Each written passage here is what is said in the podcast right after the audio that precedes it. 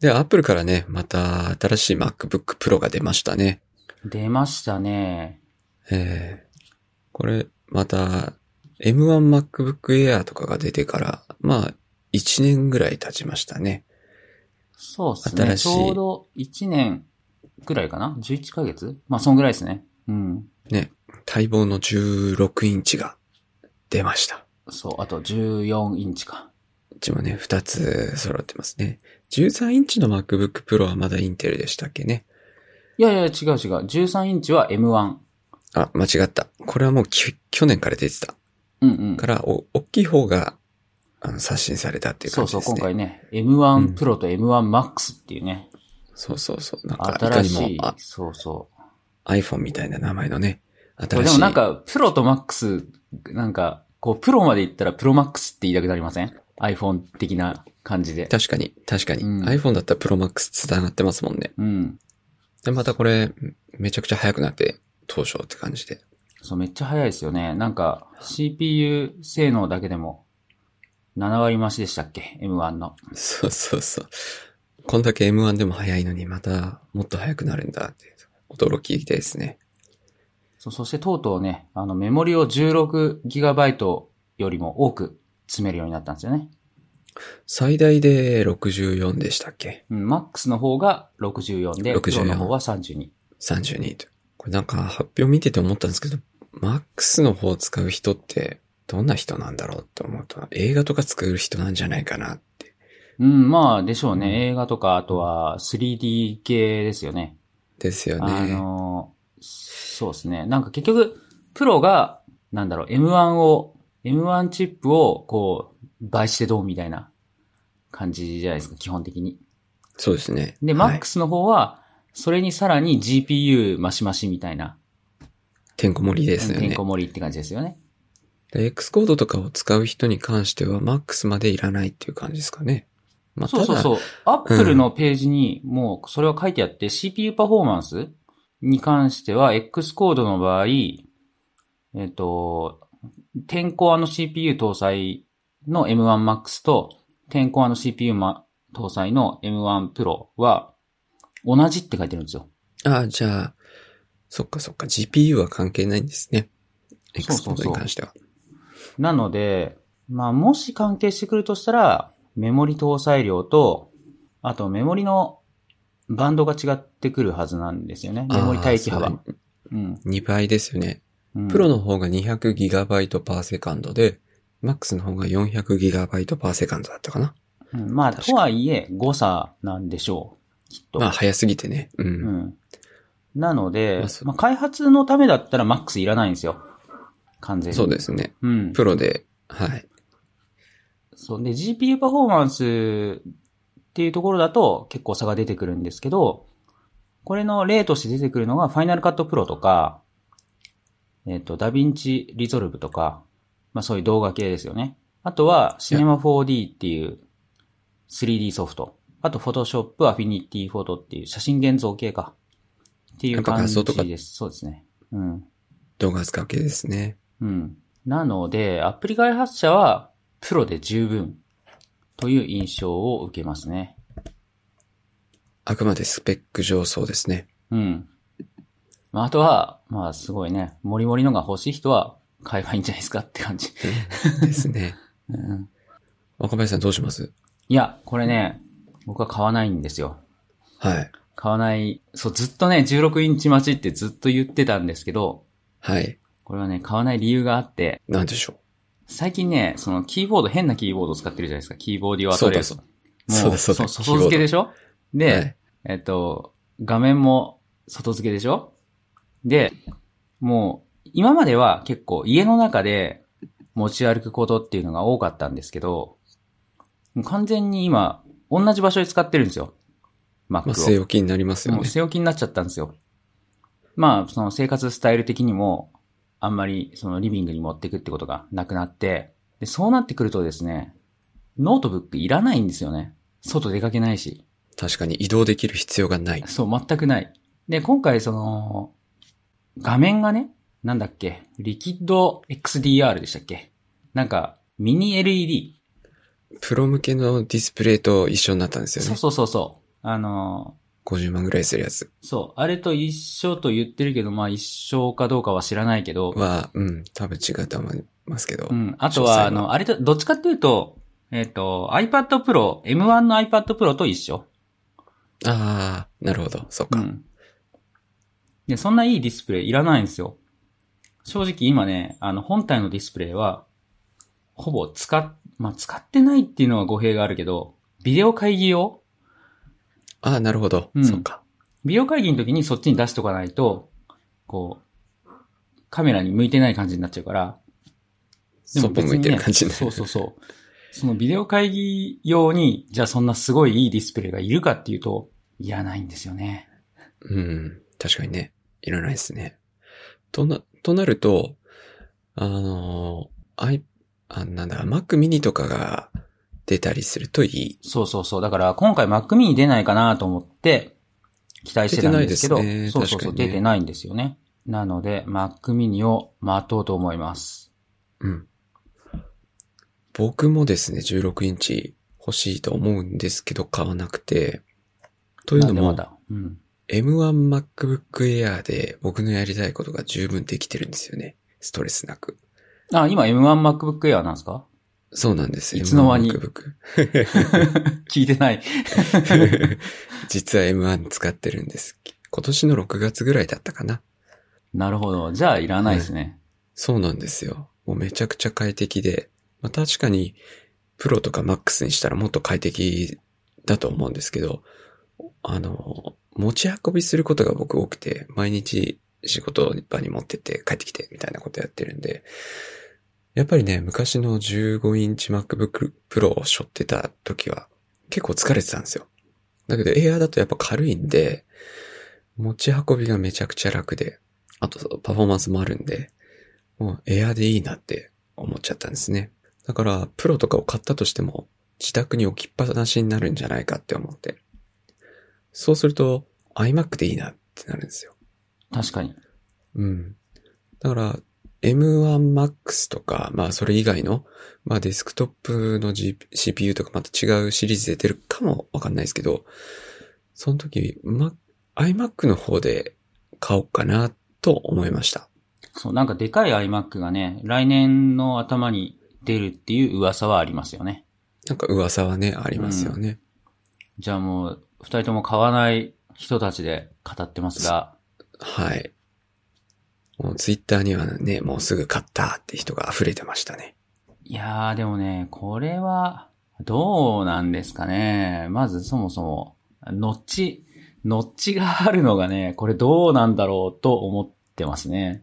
ノッチね、まあ、ノッチっておそらく慣れちゃうんでしょうけど、あの、今までなかった部分が使えるようになったって感じですよね。確かそうそうそう、どっちかっていう、と、そうですね。あの、ノッチに画面が侵食されたっていうよりは、画面の外側に、えっ、と、ノッチのエリアにメニューバーが置けるようになったって感じえーだから今までそこら辺のなんか、えっ、と、5ミリぐらいの幅を有効活用できるようになった。うん。だあとは、から、ベゼルにメニューバーを置けるようになったって感じか。そうそうそうそうそう、そうですよね。あとなんだっけな。うんと、映画とか見るときにも真っ暗になるんで、そこら辺、のちの横のところは。だから、画面が欠けて使えないっていうわけではないですよね。気そうなんにはですなよ、るかねも。しれないですけど、最あ初は。の、なんだっけな。今回のそのマイクロ LED が入ってるエリアが、そもそも、えっと、ノッチエリアより下なんですよね。要は、ノッチのメニューバーエリアには入ってないんですよ、マイクロ LED。あ、そうなんですね。うんだからあそこはそんなに輝度高くならないんですよね。あだからメニューバーとかが、えー最適なんですね。うんうんうん。そう、だからまあメニューバー専用エリアができたと考えると、まあいいのかなという気もしつつって感じですね。まあ iPhone とかもね、ノッチが出てきて騒がれましたけれども、結構まあ慣結れち局ゃあいそこまスせんでテーしたタスバーですからね、そして。そうなんです。はい。うん。どうせアプリが使うエリアではないっていうのはあるけど、まあ iPhone の場合は横向きにしたりとかがあるから、あ、そっ多か少そっか。邪魔だけど、 Mac はね、まあ Mac はね横向きにそうすることそれがないからはまあいいのかなっていう気はしますね。でもまあ最初の見た目はびっくりしましたけどね。ノッチかよって 思いましたけどう。ん。うんまあ、あとそうですね。えっと、モントレー。モントレー次に出るモントレー。えっと、MacBook Pro 新だしいと、まあ、プリインストールかな新しい OS ですね。はい。だと、フルスクリーンモードの時にメニューバー出しっぱなしにできるっていうのがあるらしくて。あ、今までだと消えちゃいましたようんうんうね。ん。なので、まあ、それを考えると確かにメニューバー専用エリアがあると邪魔じゃないのかもしれない。使い勝手はいいかもしれないですうね。ん。まあ、専用エリアなくても確かにずっと出しときたい気持ちはあって、今更かよっていう気はしてるんですけど。なんかそのオプションつけてもらえればいいぐらいだと思いまそうすけそどね。うそうそう。そう、そのオプションがね、ついにつくんですよ。ようつやくく。んですね。あと、今回の MacBook Pro は、タッチバーが消えてしまいましたね、ついに。岡部さんある、そう、あるそうモねデルです。あるモデル、あるモデルの、しかも古い方のエスケープキーも、立場立場のやつ。うん。が最近は使ってないですね。 キーボード要はノがね、。ートじゃないかららね。うん。いや、僕は嫌いじゃなかったんですけどね、タッチは。結構ね、動的にこう、変わるの面白そうでしたね。僕使ったことないんですけど。あれ、あんまり人気じゃないですよね。あの、文章書くようなアプリで、太字にしたりとか、あの、あの、フそういうォント変える。そうそう、太字にするとかなんか、そういうのが出てるのが、あの、過剰書きにするとかね、が、微妙に便利だった感じですかね。うん、まあ、まあ、なくても困んないのは事実ではあるんですけど。まあ仕方 iPad をない融合したって感じですよね。なんとなくですけど。うん。そこ。うん。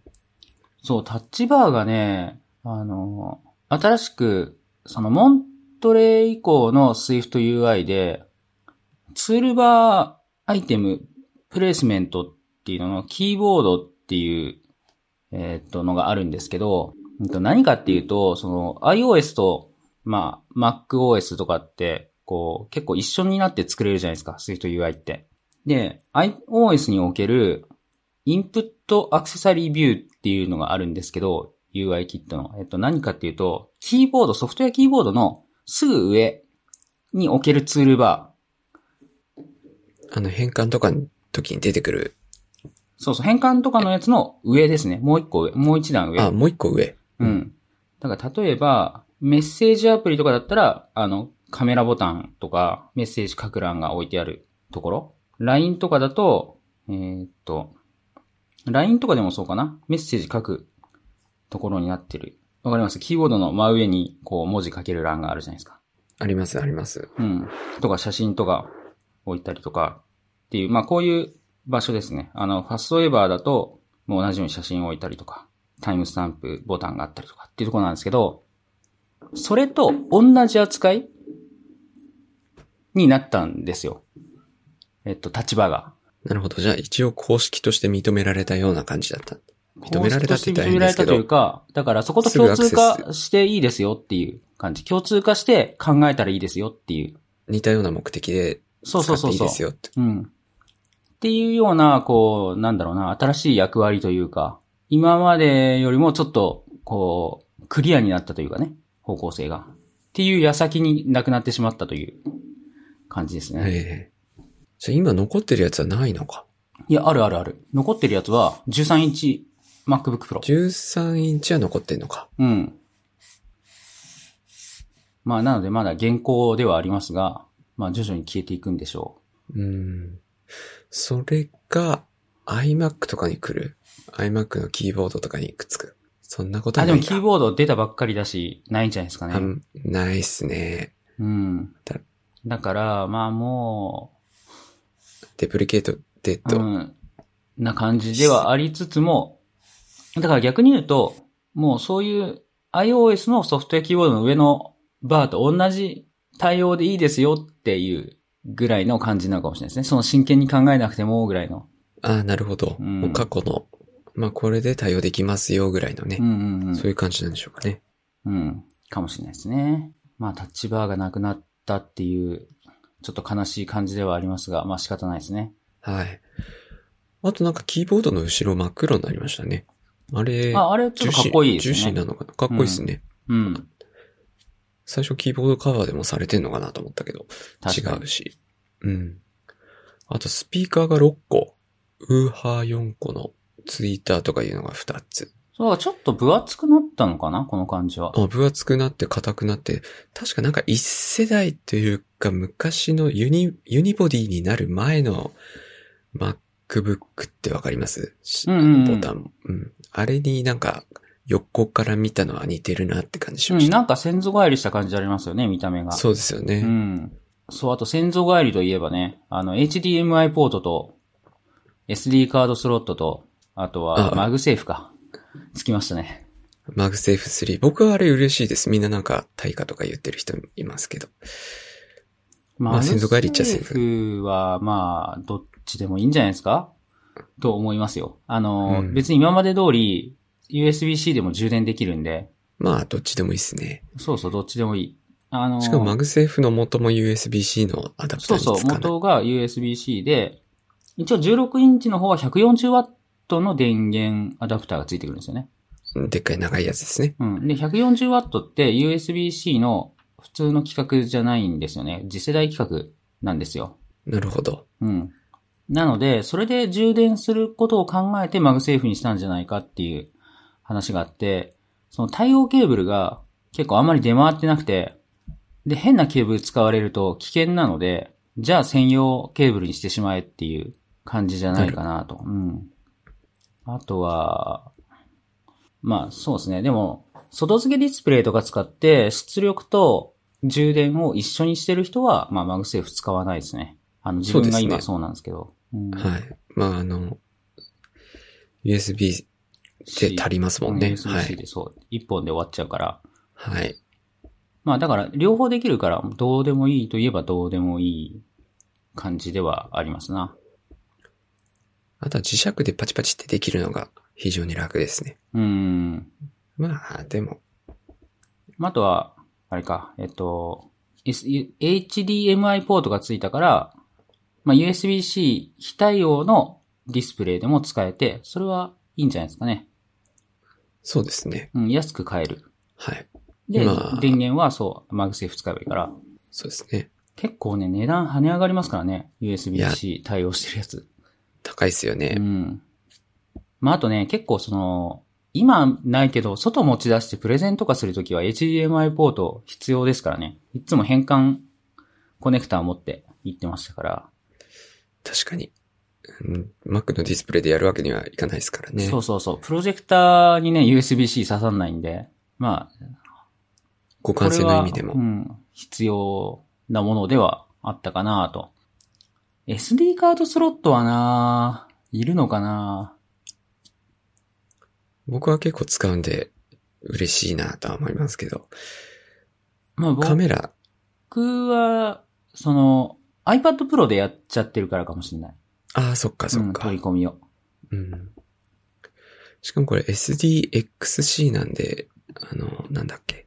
早いやつ、一番新しくて早いやつ使えますよね。あ、XC はね、容量の規格なんで、早いのは UHS2 ですね。あ、UHS2 か。うんあじゃあこれ UHS2、。これどっちなんだろう。SDXC は、そっかそっか、何ギガバイト以上ってやつですね。そうそうそうそそういえう。ばこれ UHS2 なんで、今回の。あ、じゃあ、じゃあよかったよ。うん、すごい早いです。あの、なんて言うんだろう。SD カードの裏に端子いっぱいついてるやつ。うん。真ん中ら辺にもついてるやつですね。そうそうそうそう。端っこだけじゃなくてね。そう、あれは確かにね、めちゃめちゃ早くていいですよね。うん。今自分はその UHS2 の USB-C と SD カードのアダプターを持ってて、それを iPad Pro につないで取り込んでますね、写真は。なんか、写真アプリが MacOS のやつあんまり安定しない気がしてて、いや、そうですよね。僕うもんこの間、ライブラリが壊れてますとかって言われちゃって。うーん。まあ、再起動したら治ったんですけど、不安定だなって感じですね。そうそうそう。なんで iPad でやってて、ただ、その容量が足りないので、えっと iCloud フォトライブラリーに全部上げて、で Mac の方、そうそう、Mac の方はたまに立ち上げといて、で全部ダウンロードさせてる。あ感のじで、すオリジナルをダウンロードってそ感うじそう、オでリすジか。ナルをダウンロードは Mac の外付け SD、SSD に任せてるって感じ。なるほど。うん。まあ、これでまあ何があっても大丈夫だろうという感じではありますが。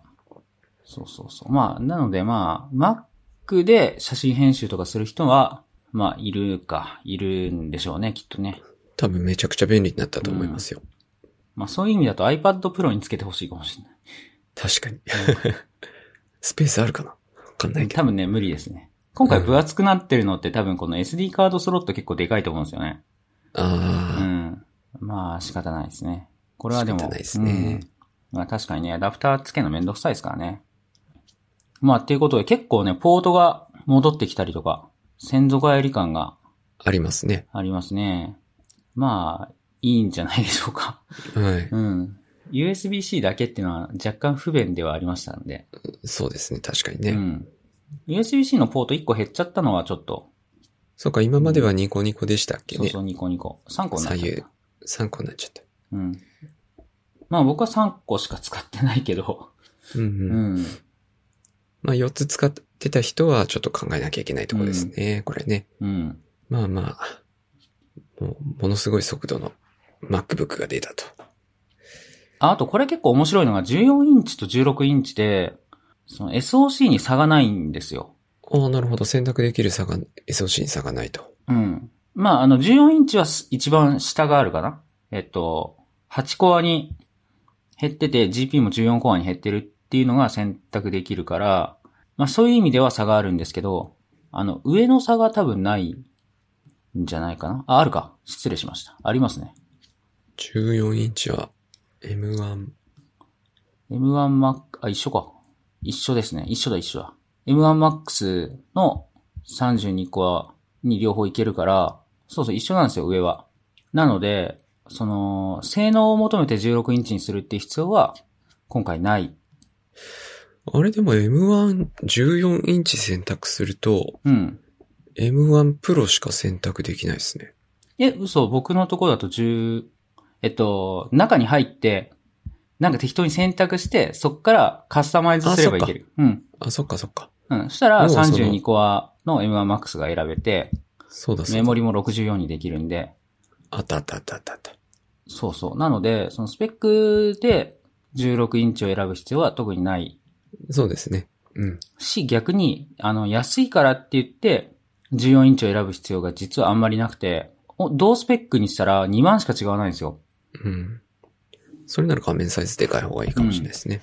そうそう。だから、あとは好みでって感じですかね。ええ逆に16インチでプロにするとパフォーマンス少しその14インチプロより落ちたりするんですかね。あの、画面描画の関係で。ああ、どうですかね。でも熱効率も良さそうだから、ひ広あいかんらま。り関係ないかもしれないですうね。ん。まあ、ほ、ほぼ誤差じゃないですかね、きっと。まあまあ、そんな感じで買わないけど、買わないけどちょっとこう、一応ね楽しむ。値段とか見ちゃいますね。見ちゃいますね。うん。 SSD が8ギガまでいけ、8テラまでいけると。そうそうそう。そんなにいらんかなっていう。いらないですね。まあ自分だったら、10コア CPU の M1 Pro で 32GB メモリにして、1テラストレージで36万5800円かな。うん。まあ買わないけど。買わないけど。 買うならこのモデルですかね。ええ16ですか ?14 ですか、 16。16かな。でも、画面使ってないんだよな。うん、 って考えるとあと2万下げれる。下げれますね。うん。そうだ、画重面さも使ってないし、まあ、まあ、たまに持ち歩くとか考えると実は小さい方がいいかもしれない。はい。うん、じゃあ、エアーでいいじゃんってなるかもしれない。まあ、いそやれではも今日は、性能が欲しい から。性能欲しいかプロか。うん。意外と14プロいいな最初16、16って言ってたんですけど、うん。そうそう。まあ、いいサイズな気がしますね。画面解像度もでかいし。ねえ。まあ、そんなことで結構いいのが出たぞっていうところですね。まあまあ、Mac mini 待ちで。僕は Mac ね。 mini ですね。う Mac ん。 mini か。まあ、でかい据え置き iMac ででもいいけど。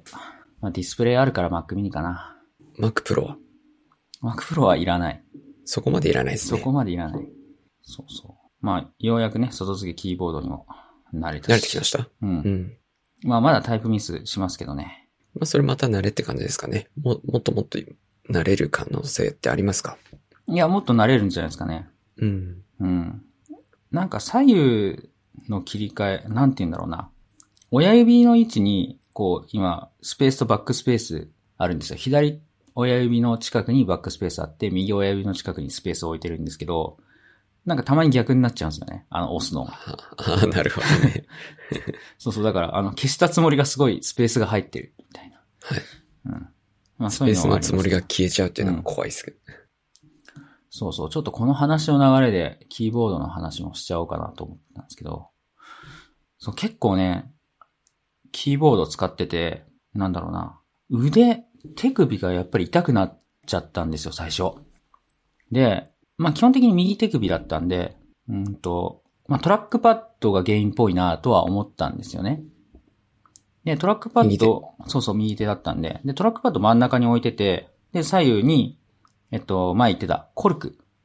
コルクコースターを置いて、ちょっと高くすることによって、こう、干渉しないようにしてたんですけど、うーんと、まあそうなってくると、もしかしたら、そのパームレスト的に使ってる部分が低いのかなとかって思ったんですよ。そのコルクのね。ココルクじゃ足りなかった可能性がある。低いのかなと思って、結構その、ネットとか見ると、キーボードのパームレストってキーに結構近い高さにしてたりとか、まあいろいろあって、でまあちょっとやってみるかと思って、安いパームレストを買ってみたんですよね。500円ぐらいの。で、それを右手側に置いて、まあ左手側はまあ、あの、あるもんで高くして、あの、コースターとかで、試しにやってみたところ、今度もめちゃめちゃ痛くなったんですよ。逆に。あ逆効果だった。逆効果だった。で、うーんと思って、やっぱり、それは関係なくて、トラックパッドの方かなと思って、トラックパッドをじゃあ、ちょっと右側に、キーボードの右に置いてみようとかっておいやってみたりとかしても、まあ良くないと。で、じゃあトラックパッドにパームレストつけたらいいのかなとかって。追って、トラックパッド用のパームレスト買って、やってみたんですが、まあやっぱり痛いと。うーんと思って。で、まあいろいろ、こう考えてみた結果、もともと MacBook Pro の画面使ってた時自分どうしてたかなっていうと、まあホームポジションとか全くやってなかったのもあって、基本的にゆ手浮かせてたんですよね。あなるほど。うん。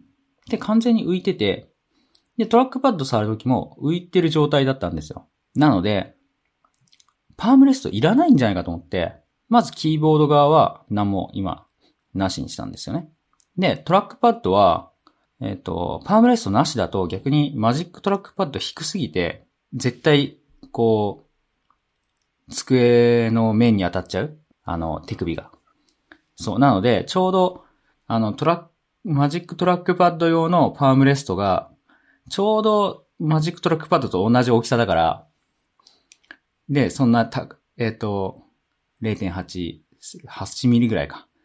なので、今それに乗っけて、マジックトラックパッド自体を少し高くして使ってて、で、そしたら全く手首がいらなくなったと。なので、まあ、結構ね、そのみんなその手首が痛いとかでパームレストを使ったりとかね、するけど、それは人によるなっていうことが分かりました。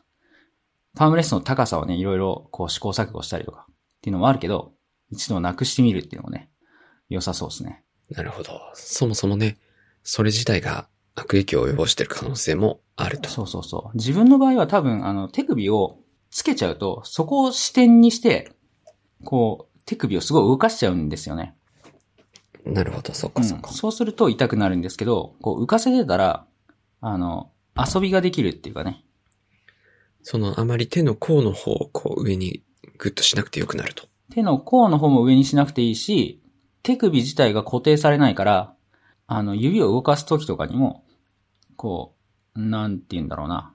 手首をそうそんなにこう曲げなくてよくなる衝撃も加わりにくくなるって感そうそうじそでうすそう、ね。そんな感じですね。そう、なので、まあ、誰かの参考になればなっていう感じですね。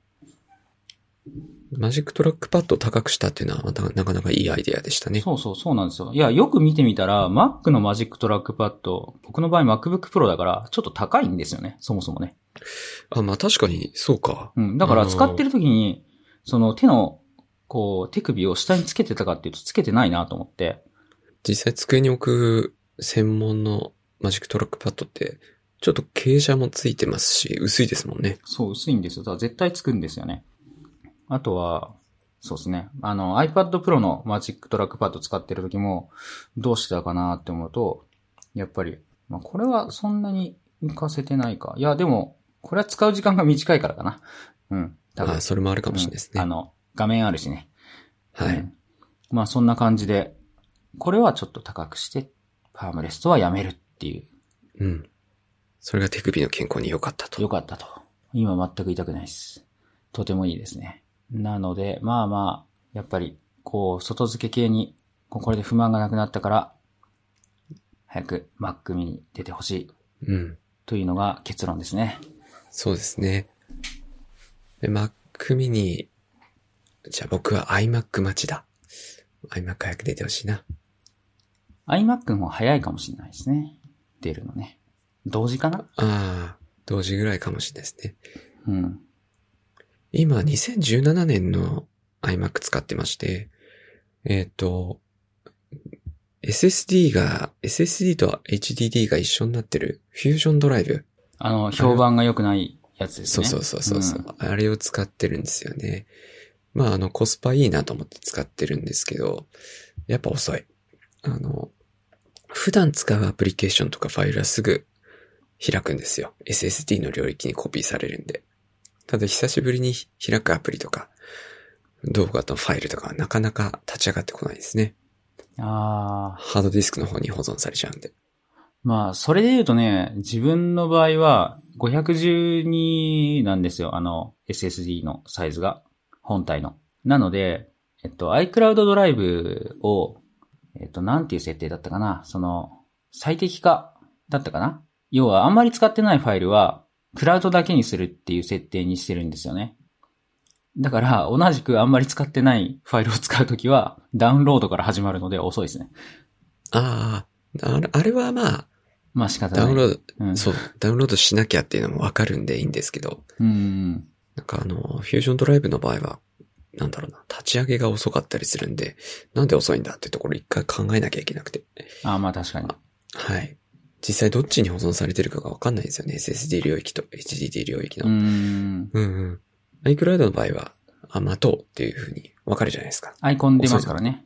そうそうそうそう。だからそこら辺のリプレイスもしたいなとは思ってます。なるほど。いやー、そうですね。そう、だから次買うときは1テラは欲しいなーって感じですね、自分は。 1テラ欲しいですよね。うん。なんかね、微妙に足りないんですよね。そう、いろいろ置いとくとね、そうそうそう。わかります。2テラまではいらないかなとは思いますけど、まあ2テラあったら、写真を外付けから内蔵に持ってこれるけど、まあそこまでしなくていいかなって感じ。ええそう、ストレージといえばね、僕 iCloud ストレージ今、あの、マックスですよ。あ2テラですよね。 2.2。あ、2.2テラなんてあるんですか2.2はね、あの、Apple One のファミリーに入ると、プラス200ギガ。あ、そうなうんん、だだ。からこれが最大ですよ。そっかそっか。前 Apple One にしようっていう話してましたよね。そうそうそう。最近ついにね、Apple One にしたので、200ギガ増えて。これで、まあ、あと1年ぐらいは安心ですかね。あと540ギガ利用可能って言ってますね。おう自分も結構、今僕も2テラなんですけど、動画とか写真がやたら使っちゃってて整理しないとなっていうとこですね。そうですよね。僕、動画は1.2テラぐらい使ってて。あなんか結構ありますねそう、iCloud ドライブが結構何でも使ってるから、うん。 iPhone のバックアップを1個消せるな。これ100ギガ開けれるけど。って感じですね。うんう。ん。あとファミリーで iPhone のバックアップに142ギガぐらい使ってますね。ああ、僕もファミリーなんですけどね。妻があんまり容量使わなくて。ああ、そっかそっうか。ん。まあ確かに写真とか家族だったら一人ですよね。保存するのって。うん、一人まあっでもあるていうか、あの僕が結構写真を撮りまくる人で、撮りまくるからか。うん、で、僕が撮りまくってるから多分撮らない。あんまうり。ん。うん。撮ってるからいいや、みたいな感じですね、多分。そうそうそうそう、そうかもしれないですね。うん。あと空きが451ギガバイトだ。なんか消さなきゃ。足りなくなってきたら Apple One に入れば。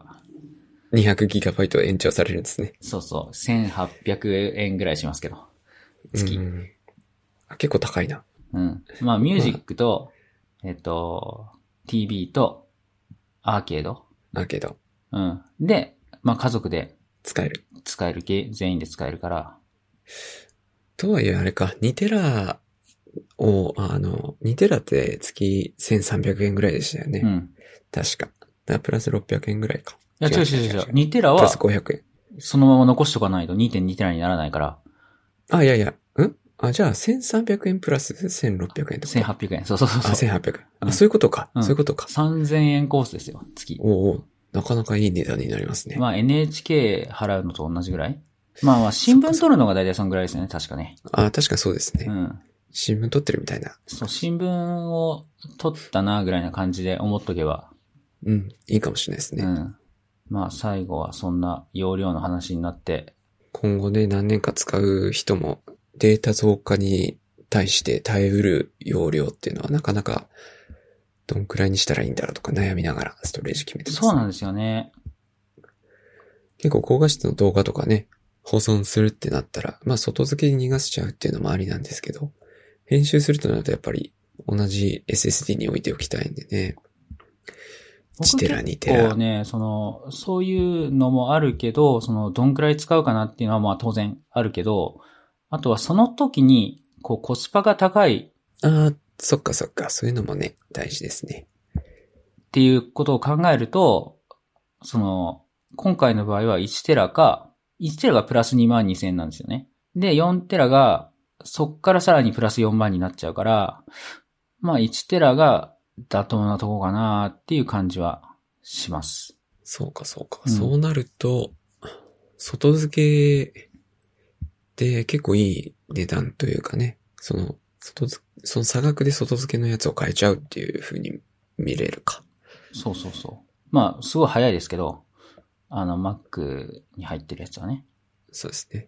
まあ2テラぐらいまでは、多分まだ常識の範囲、テラバイト単価は、そんなにおかしくない感じは、えっ、と、アップルの中ではね、するんですけど、4テラになると、いきなりその512からプラス13万になってきて、その辺から跳ね上がってくるんでちすょっねと。うんちょっと跳ね上がってくるかなっていう印象もありつつ、そうでもないのか、これ、実は。よく見ると。なんかよく見ると結構、あれですね、リニアに上がってくんだ値段。今あの、1TB に対して。 1TB で 2TB にするには39,600円。まあ4万と考えて。だいたいね、512GB にが22,000円って感じじゃないですかうんうんう。うんん。って考えると、あ、そうでもないな。もうちょっと安いな。あれなんか4テラが安いような気がしてきたぞ。いや、高いですよ。いや、高いですよ。うん。まあまあ、でも1テラぐらいが、プラス2万ぐらいがまあ、あれかなっていう、僕の感覚ではね、ありますね。まあ 4TB も同時に使うかっていうところですよね。まあ、あったら使う。あったら使う。あったら使う。そっかそっうんか。あったら、あっただけ。まあ、8テラは使わないけど、2テラで足りなくなるとかはあるんじゃないですかね、あったら。あるかもしれないですうねん。確かに。あったら使っちゃうから、やっぱ、まあ、1テラぐらいで、やりくりするのがいいんじゃないですかね。いいのかもしれないですね。多う分んねうん。じゃあ、今回はそんな感じですかね。ですかね。新しい MacBook 出ましたっていう話と、キーボードの話でしたね。番組へのご感想や話題の提供など、このポッドキャストの概要欄にあるお便りフォームでお寄せください。ハッシュタグエアサップでの感想ツイートも大歓迎です。それでは今回もお聞きくださりありがとうございました。ありがとうございました。